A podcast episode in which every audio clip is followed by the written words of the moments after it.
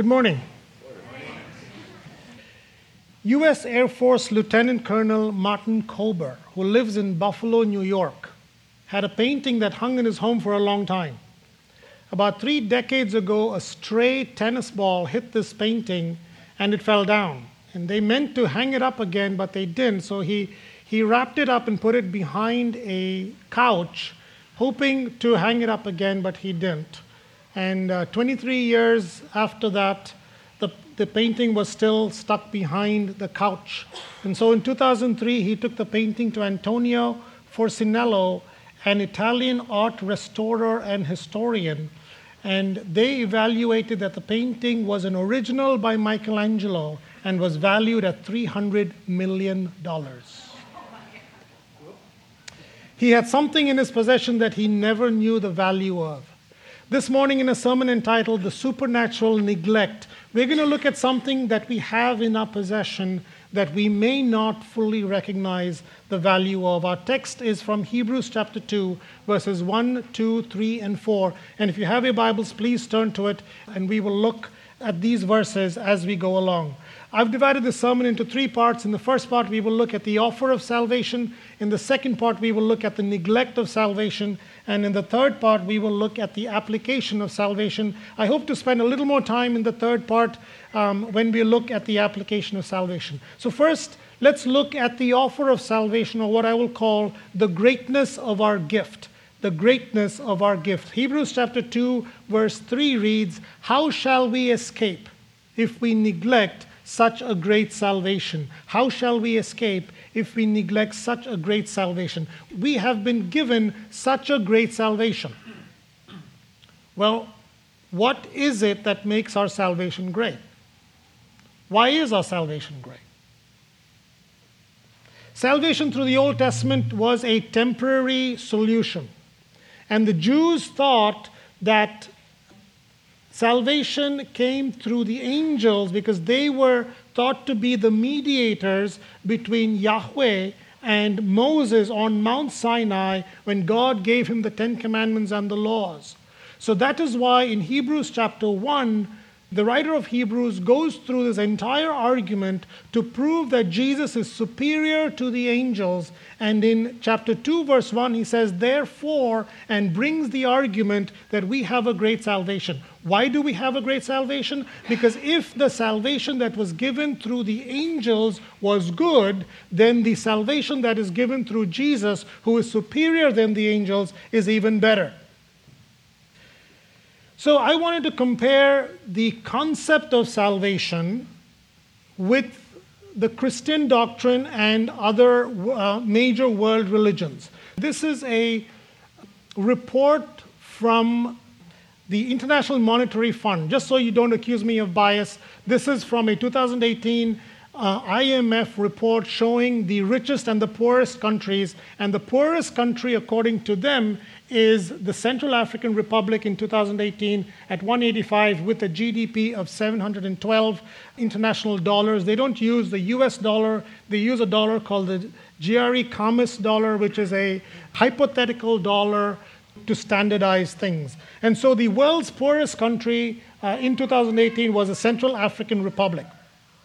Now, suppose an orphan from the Central African Republic wants to immigrate to the US. And just for the purposes of this illustration, I'm going to consider the US as heaven. Uh, and we all know that US is not heavenly by any stretch of imagination. But just for the purpose of this illustration, we're going to consider US as heaven. And here is this poor orphan in the poorest country in the world who wants to immigrate to the United States. So salvation in Islam is through good works and following the five pillars, but there is no guarantee of salvation. So, if an Islamic message was being given to this orphan in the Central African Republic, it would be do all these things, and once you've done all these things, then you can immigrate to the US. So, fill out all these forms, pay the thousands of dollars, go online and do all this other stuff that you need to do. And once you've done all that, then you can immigrate to the US. It doesn't matter whether you have whether you don't have the money to pay for immigration, if you don't have the money, then oh well, too bad, you can't immigrate. Salvation through Hinduism is through good works or meditation or devotion, and you are in this cycle of births and rebirths called samsara that you keep going through until you hope that at some point you will get out of the cycle and attain moksha or nirvana and, and you will have salvation. So, if the Hindu message was going to this orphan in the Central African Republic, it would be do all these things, fill out all these forms, pay all these thousands of dollars to immigrate to the US. And once you've done all these things, hopefully you will immigrate to Burundi at the next life. Maybe there's somebody here who is from a Hindu faith, and that is a real thing. I'm not trying to downplay their worldview, I'm just trying to assess it.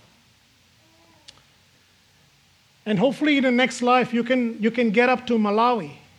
And hopefully, after that, you can get to South Sudan and hopefully, 180 countries later, you can immigrate to the US. Salvation in secular humanism is well, there is no salvation. There is nothing to be saved from and nothing to be saved to. We are here by chance and we will end by chance. And once it's all said and done, when we die, we will dissipate into ethereal nothingness. So the secular humanistic message for this orphan in the Central African Republic will be well, there is no America, and so you die in the Central African Republic. And then we come to the Christian concept. The Christian concept is different than every other worldview, and in this way. You would look at the orphan in the Central African Republic. You will go to the Central African Republic. You will take citizenship of that country. You will befriend the orphan. You will adopt the orphan. You will pay for all the immigration expenses for the orphan to get to the US. You would buy two tickets for the both of you to come here to the US. And that is why the Christian worldview of salvation is such a great salvation.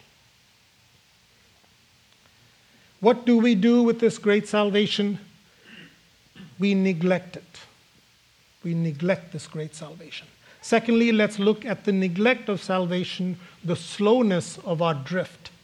Let me read verse 1 and 3 of Hebrews chapter 2. Therefore, we must pay much closer attention to what we have heard, lest we drift away from it. How shall we escape if we neglect such a great salvation? We have been given such a great salvation, and the author of this book asks us not to neglect it. The word for neglect is used of a ship that is carelessly slipping past the harbor where it is supposed to dock, but the captain wasn't paying attention to the wind and the waves and the tide, and the ship slips away from the harbor where it is supposed to dock. It is a picture of indolence and criminal neglect. We can drift away. Drift away from what? Is it salvation that we're drifting away from? Well, before we answer the what question, we need to ask the who question and answer the who question. And this is why it is so critical that when we study a passage of scripture that we understand the context of the passage because that makes all the difference. Because the who in this passage is who is he talking to? Is he talking to believers or non believers? If he is talking to non believers, this drifting is drifting away from salvation. If he is talking to believers, they cannot drift away from salvation. They're already saved. This is not drifting away from salvation. In this passage, he's actually talking to believing Jews. They're believers. An unbeliever drifts away from salvation by rejecting it. So in John chapter 3, verse 36, it reads, Whoever believes in the Son has eternal life, but whoever rejects the Son will not see life, for God's wrath remains on him. An unbeliever drifts away from salvation by rejecting it. A believer drifts from salvation by neglecting it. One is rejection, one is neglecting. What is the difference? I want to show you the difference between rejecting salvation and neglecting salvation with an illustration, and I need your help. So I'm going to ask for two volunteers. I'm not going to have you stand up and sing or come here or do anything. I just want your names. I just want to use your names and drag it around a little bit. Um, so, can I have two volunteers, please? You, okay. So, the, well, the only criteria is the first volunteer should not have a history of alcoholism. Anybody doesn't have a history of alcoholism? Okay. And second volunteer should not have a adult son. The second volunteer should not have an adult son. You, okay. What's your name, sir? Daniel. Daniel, Daniel and you remember that. Daniel, and, and you, ma'am? Lynn, and you don't have a history of alcoholism. Great. So let's assume that Lynn is an alcoholic. Okay, Lynn is an alcoholic. And the past couple visits to the doctor, her belly has gotten huge because when the liver doesn't work, the liver doesn't make plasma proteins, and so these proteins don't keep the fluid inside the vascular system, inside the blood system, so all the fluid gushes out into the abdomen. So now she's walking around with this huge abdomen, and she needs to go every two months or whenever her abdomen is big and get it tapped out. It's called an abdominal tap. They put a hole in the abdomen and they drain out the fluid from the abdomen. And then her liver situation gets worse, and as she gets worse and worse, the doctor says, There is no hope for you. You're going to die unless you get a liver transplant. And Lynn says, I'm not going to get a liver transplant. That is rejecting salvation. On the other hand, she says, Well, well, you think that I need a liver transplant? Sure, let me get a liver transplant. She gets a liver transplant, but she continues in her alcoholic ways. That is neglecting salvation. We are neglecting salvation when we drift away. What makes the neglect of this salvation such an egregious act is that Jesus sacrificed his life for it. Imagine that Daniel had a 21 year old son that died in a car accident. Just as he was in the hospital his life was ebbing away, and as he was dying, a team comes to Daniel and said, We know your son is dying. Can you please donate your son's organs for other people? And they are gracious enough, their family agrees to donate the organs. And the liver of Daniel's son went to Lynn. Now imagine if Daniel sees Lynn in her alcoholism.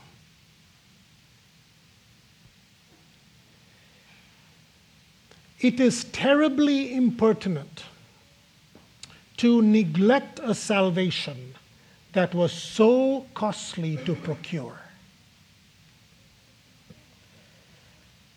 We talked about the greatness of our gift, we talked about the slowness of our drift, and third, we will look at the fullness of our shift, the application of salvation.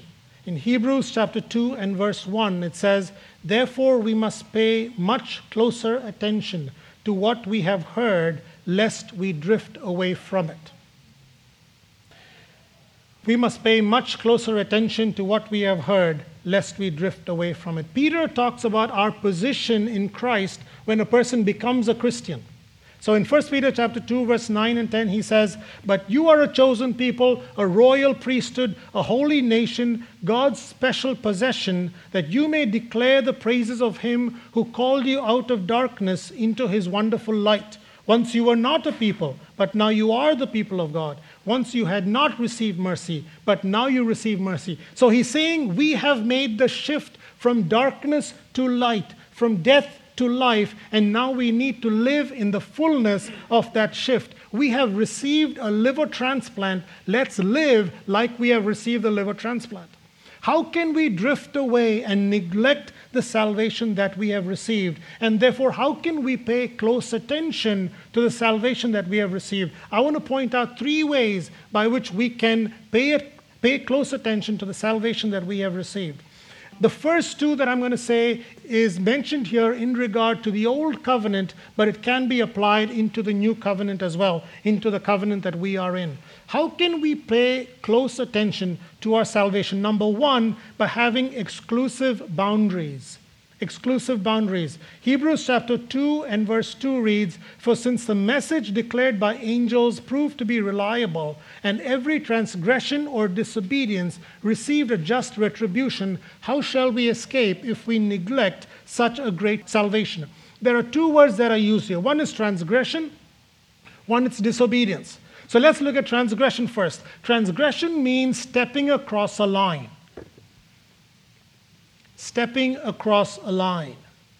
Every relationship has some boundaries, and if you step across the line of the boundary, you have committed a transgression.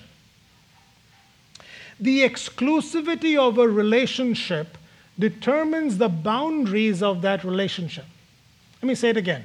The exclusivity of a relationship determines the boundaries of that relationship. The more exclusive a relationship is, the more the boundaries of that relationship. Let me give you three quick examples.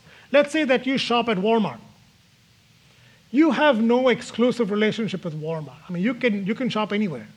If you don't like their great value aluminum foil, you can go to Safeway and get their great value. I mean, not, not their great value, but their aluminum foil.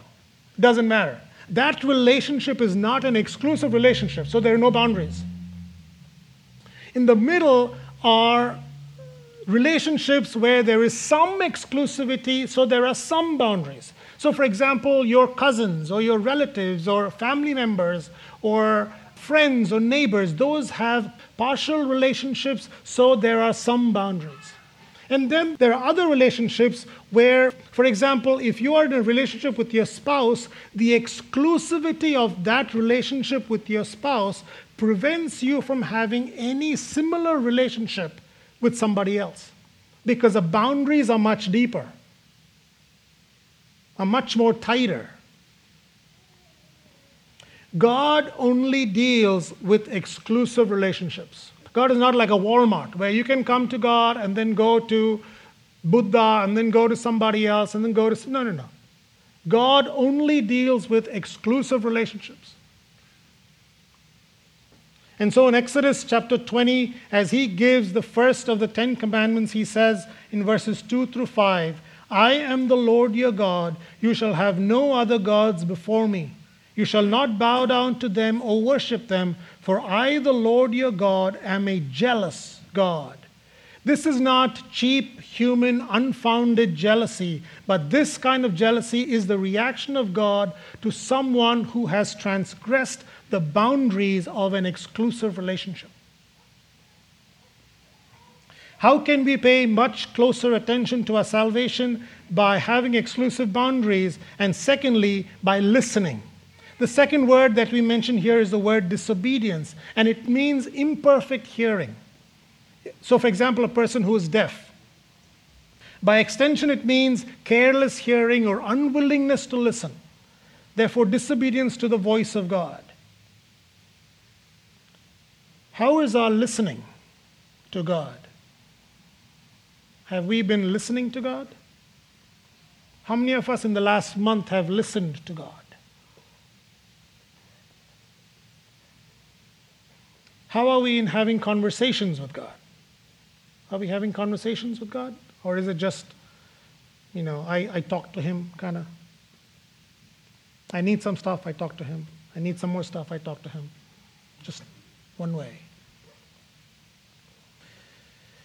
If you haven't heard God speak, say, for example, in the last month, is it because God is not speaking? No, it's because we are not listening. God is speaking. God would like to speak to us every day. If you have a, little kid, you don't want him to come to you only when he wants candy, right? I mean, you want him to come to you anytime, all the time. Well, maybe not all the time, but a lot of the time. And that's not true with God. God wants us to come to him all the time. One of the biggest hindrances in, in listening to God is the cacophony of distracting voices. And especially in this day and age when we are so connected with everything. And that's why Jesus said, when he was talking about prayer, he said, shut the door. In a culture where they usually had single or just two or three rooms in a house, Jesus still said, shut the door. Yes, you may have to ask your brothers and sisters whom you're sharing your room with to leave the room to shut the door. And today it's much easier to shut the door. We have to shut the door, or we can't listen to God.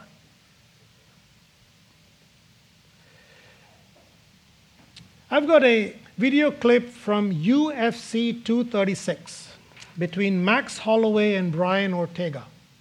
And as you watch this one minute video clip, there are multiple voices that you can hear. There's a sound of Joe Rogan and a couple commentators that are there commenting on, on the fight. There is a crowd that you can hear, but in the middle of that, you can hear two other voices. And I want you to pay attention to those two other voices in spite of the distraction that you may hear.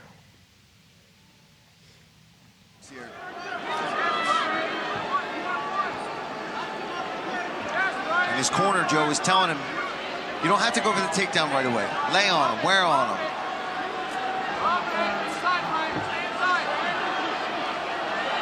Watch out for that right elbow of Ortega as Max controls that in, inside of his arm. I think it's safe to say this is already the most difficult defense. Oh, Yep. yeah. Back to the center of the octagon. So in this fight, there are multiple voices. You can hear the sound of Joe Rogan and the other guy that was commenting. Then you hear the crowd, and then you hear two distinct voices. And those are the voices of the coaches. And they are coaching their fighters in the middle of the fight. It would be a tragedy if the first time the fighter, Max Holloway, for example, the first time he met his coach was when he came to the octagon for the fight. That would be a tragedy. Because A, he would lose a fight, and B, he would not be able to recognize the voice of the coach. He needs to be with his coach well before the fight. So when his coach is talking, he knows his coach is talking, even though he's not looking at his coach. Jesus said in John chapter 10, My sheep hear my voice. Ladies and gentlemen, the tragedy is that many of us try to listen to God and try to determine the will of God when we are in the middle of the battle. We have to learn to listen to the voice of God way before we get into the middle of the battle. Way before you're trying to figure out what kind of job you want to do, what kind of education you want to do, what kind of person you want to marry. Way before that, shut the door, get into your room, and try to listen to the voice of God. And we need to get used to listening to the voice of God so that when we are in the middle of the battle, in spite of the distracting voices around us, we can clearly differentiate the voice of God when all the other voices are also there. By not listening to God, we are neglecting the salvation and drifting away. The third way that we can pay close attention to our salvation is by witness. Let me read chapter 2, verse 3 and 4, which says, God also bore witness by signs and wonders and various miracles and by gifts of the Holy Spirit distributed according to his will. What is God bearing witness to? God is bearing witness to salvation.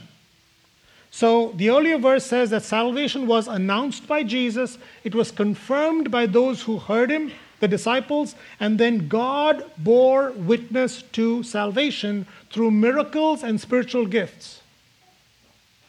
So, who is doing the miracles and the spiritual gifts? The church, right? So, I used to think that spiritual gifts was only for believers to grow the body of Christ. But spiritual gifts are way before it is in the salvation part of it. So even when we present the gospel to somebody, there needs to be miracles and spiritual gifts. If you don't know what your spiritual gift is, that's another topic, that's another sermon. We need to find out what a spiritual gifting is. But at the presentation of the gospel, there needs to be miracles and gifts. And so in 1 Corinthians chapter 2 verse 4 it reads, Paul says, "My message and my preaching were not with wise and persuasive words, but with the demonstration of the Spirit's power." How could he say it was not with wise and persuasive words? he had such wise and persuasive words. His arguments were excellent. His argument at Athens was excellent. How can he say it was not with wise and persuasive words? Because you see, his message, his verbal message, was supplemented through the power of the Holy Spirit that came through in miracles and gifts. What happens when we are involved in miracles and gifts? We are bringing the holy supernatural into the unholy natural. In that sense, we are the middle person because we have the holy supernatural in us and unfortunately the unholy natural in us. And so we are that middle person. And so when we come to a person who doesn't know Jesus Christ, and you have shared the gospel to them, at some point we have to confirm the message like God did with miracles and gifts. An easy way is by asking to pray. You can ask to pray for them. You're sharing the gospel to somebody, ask to pray for them. What issues are you going through?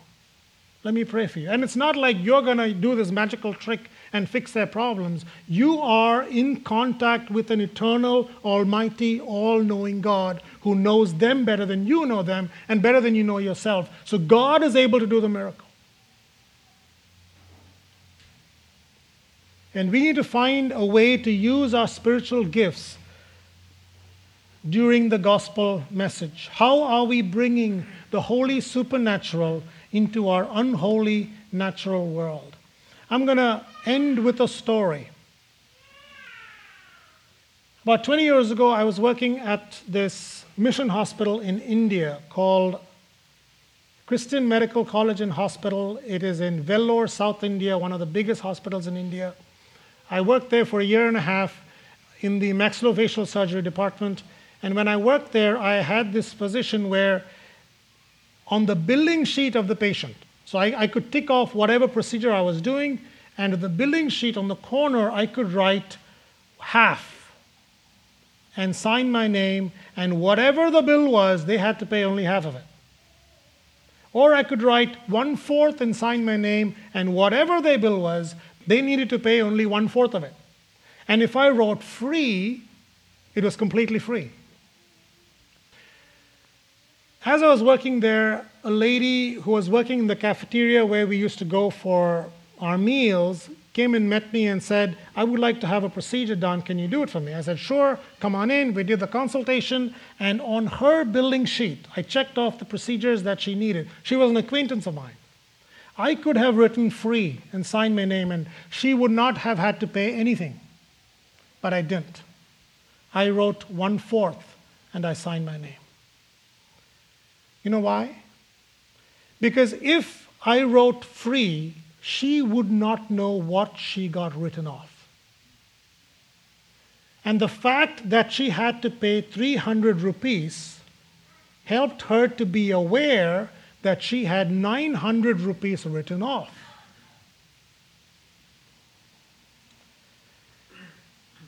The issue that we have in salvation, and I say issue with quotes, is that the salvation that Jesus gave us is completely free. And therefore, we don't have the faintest idea how much it cost the Lord Jesus Christ to give us that salvation for free. You see, ladies and gentlemen, if God had said, I'm going to make them pay one thousandth of the cost of salvation, I promise you, we would have been lying prostrate on the ground and worshiping God for the rest of our lives because we would have known what we got free. But because we've got it completely free, we don't know. And therefore, it is easy for us to reject it. It is easy for us to neglect it and walk around. I'm going to give the opportunity for two groups of people to respond to this sermon. If there's anyone here who has rejected salvation, you can pray a prayer after me. Or maybe there's somebody here who has neglected salvation. And we don't respect the exclusive boundaries that are between God and us. and that relationship, and we are not listening to God like we should, and we are not involved in witnessing like we should, you can also pray with me. If there's anybody here who's never invited Jesus into your life, you can pray this prayer after me. It is not a magical prayer, but if it's a prayer that you really mean, God will answer your prayer and fulfill his end of the promise. You can pray something like this Dear Lord Jesus, I'm a sinner, and I deserve death. Thank you for your life, your death, your resurrection. Thank you for your offer of salvation. Thank you for the price that you paid to get my salvation. Thank you that you gave my salvation for free because otherwise I could never have afforded it. I ask you to come into my life and make me complete. Help me to live for you. In Jesus' name I pray.